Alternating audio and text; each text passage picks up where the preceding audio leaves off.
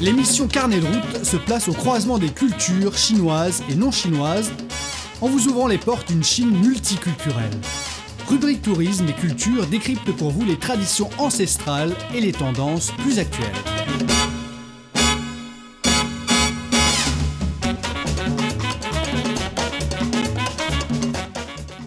Bonjour à tous, bienvenue à l'écoute de notre émission Carnet Route. Notre émission se divise en trois parties et pour la première partie, c'est à la découverte d'une province chinoise. La Chine compte 34 régions administratives provinciales, dont 23 provinces, 5 régions autonomes, 4 municipalités, 2 régions administratives spéciales. Aujourd'hui, on va vous faire découvrir la province de Lanhui. Et notre invité spécial, c'est M. Rogo Ganga. Il nous accompagnera pendant l'émission. Bonjour, M. Ganga. Merci de nous rejoindre dans notre émission Carnet de route. Bonjour Manon. Aujourd'hui, euh, on va euh, faire découvrir euh, à nos amis auditeurs la province chinoise la province de Lanhui. La province de Lanhui est très spéciale parmi les provinces chinoises, comme cette province marque la limite entre la partie nord et la partie sud de la Chine. C'est une province intérieure située à l'est de la Chine, dont le chef-lieu est Hefei. Et M. Ganga, euh, pouvez-vous nous présenter plus précisément la position géographique de Lanhui? La province de Lanhui est située en Chine de l'Est, autour des bassins de Yangtze Yangtze Chang, je ne sais pas si je prononce bien. oui, le... oui, le fleuve Yangtze. Yangtze Chang et dit Huare. Ses frontières bordent les provinces de Yangsu à l'est et du Zhejiang au sud-est, du Jiangxi au sud et du Hubei au sud-ouest, du Henan au nord-ouest et du Shandong sur une petite section au nord. Ah, ça m'étonne que vous prononcez tellement bien les alphabets phonétiques chinoises. La province marque la limite entre Chine du Nord et Chine du Sud. Mais avant, cette province est moins développée par rapport aux autres provinces.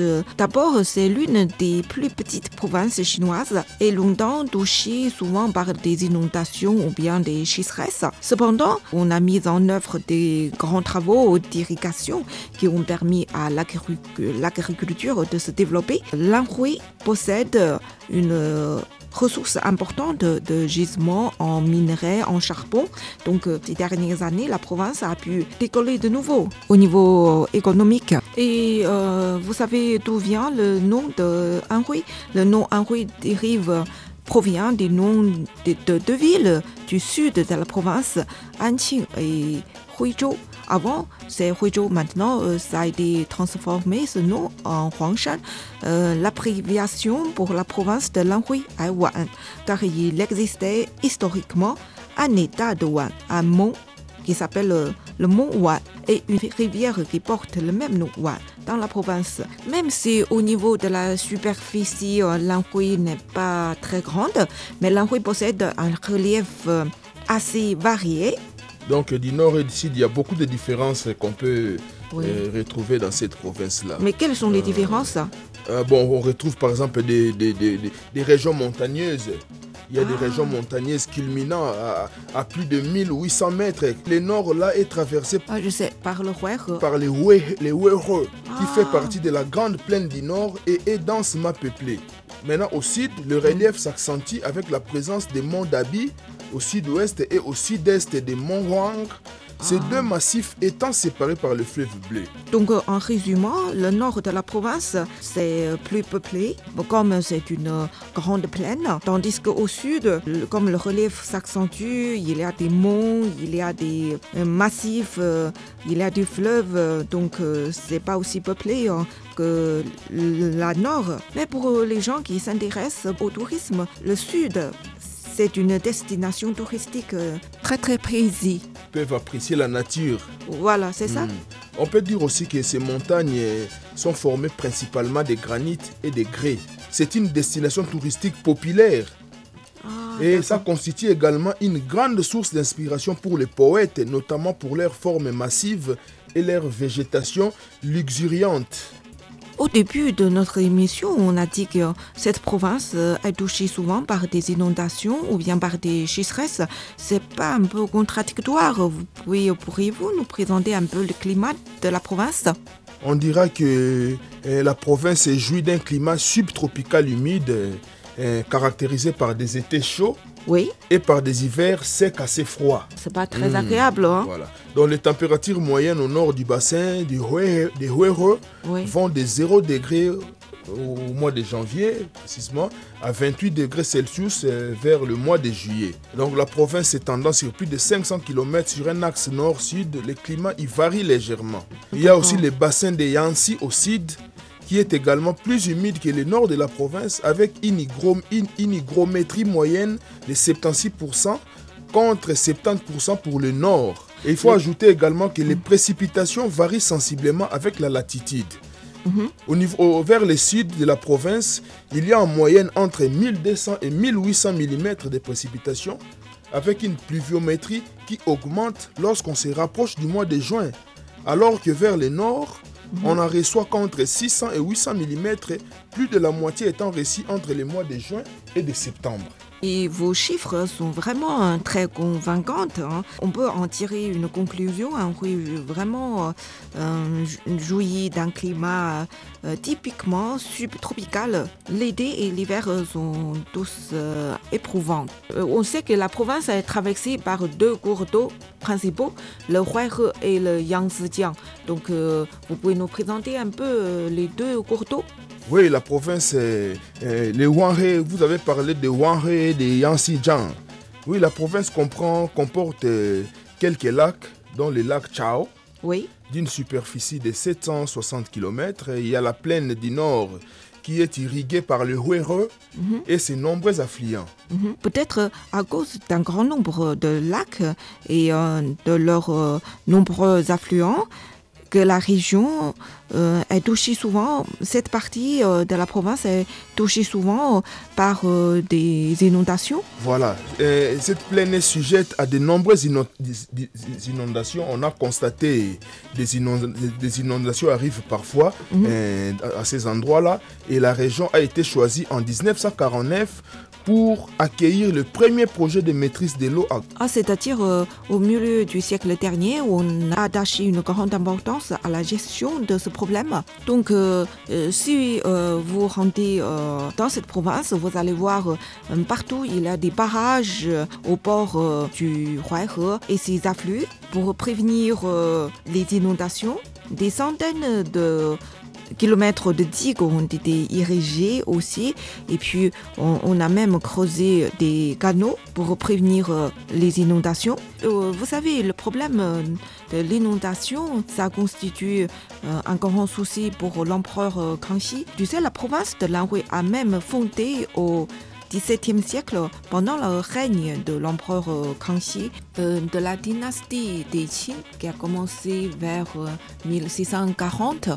Et euh, lui, euh, le- l'empereur Kangxi a émis un, grand nombre d'ordres pour bien gérer le problème d'inondation. Mais cette région était déjà habitée il y a 2,5 millions d'années. Les premiers hommes ont apparu très tôt dans cette province.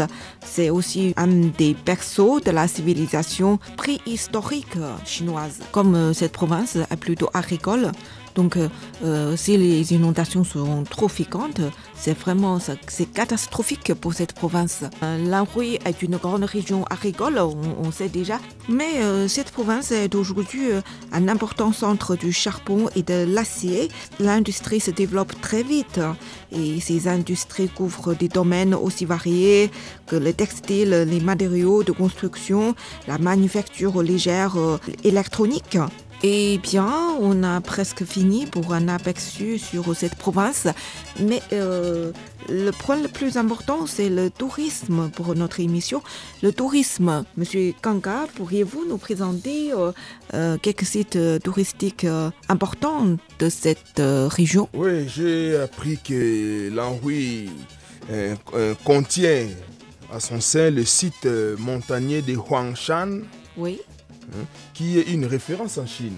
Puis il y a les villages des, des, des Sidi Oui. et Ronsong, inscrit au patrimoine mondial de l'UNESCO. Et puis, euh, il y a un grand nombre de spécialités traditionnelles viennent de la province. Notamment, on sait qu'il y a le papier chuen. C'est l'une des meilleurs papiers, euh, la meilleure qualité pour faire de la calligraphie chinoise. Et aussi, on sait qu'il y a mm, les bâtons d'encre Huizhou sont très connus aussi. je pense qu'à l'époque, dans l'Antiquité, beaucoup de lettrés sont rassemblés dans cette province. Donc, fabrication, des bâtons d'encre, euh, du papier pour la calligraphie se développent très vite. Et les images de fer de Wuhu et les sculptures de jade de Pengbu sont également des produits très estimés. Et maintenant, euh, euh, vous avez une idée sur l'histoire, le tourisme, la géographie de cette province?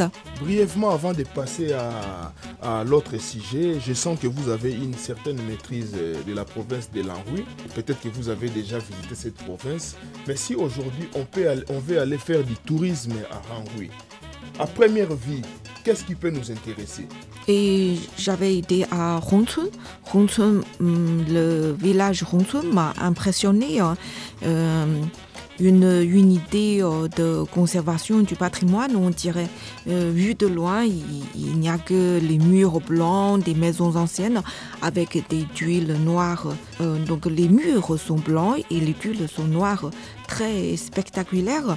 En rentrant et en regardant, chaque ruelle est très droite, la route est pavée et chaque ruelle est similaire. Des fleurs, des insectes, des oiseaux et des, animaux sont sculptés sur l'ardoise euh, devant chaque maison et sur les poutres, les poteaux, les fenêtres et les portes de chaque maison. Euh, toutes sortes de choses sont sculptées. Hein. Euh, il a, là, il a même, il raconte des histoires. Il y a des milliers de couleurs euh, réalistes ou impressionnistes, je ne sais pas. Mais aucun ne symbolise le désir des habitants pour une vie meilleure.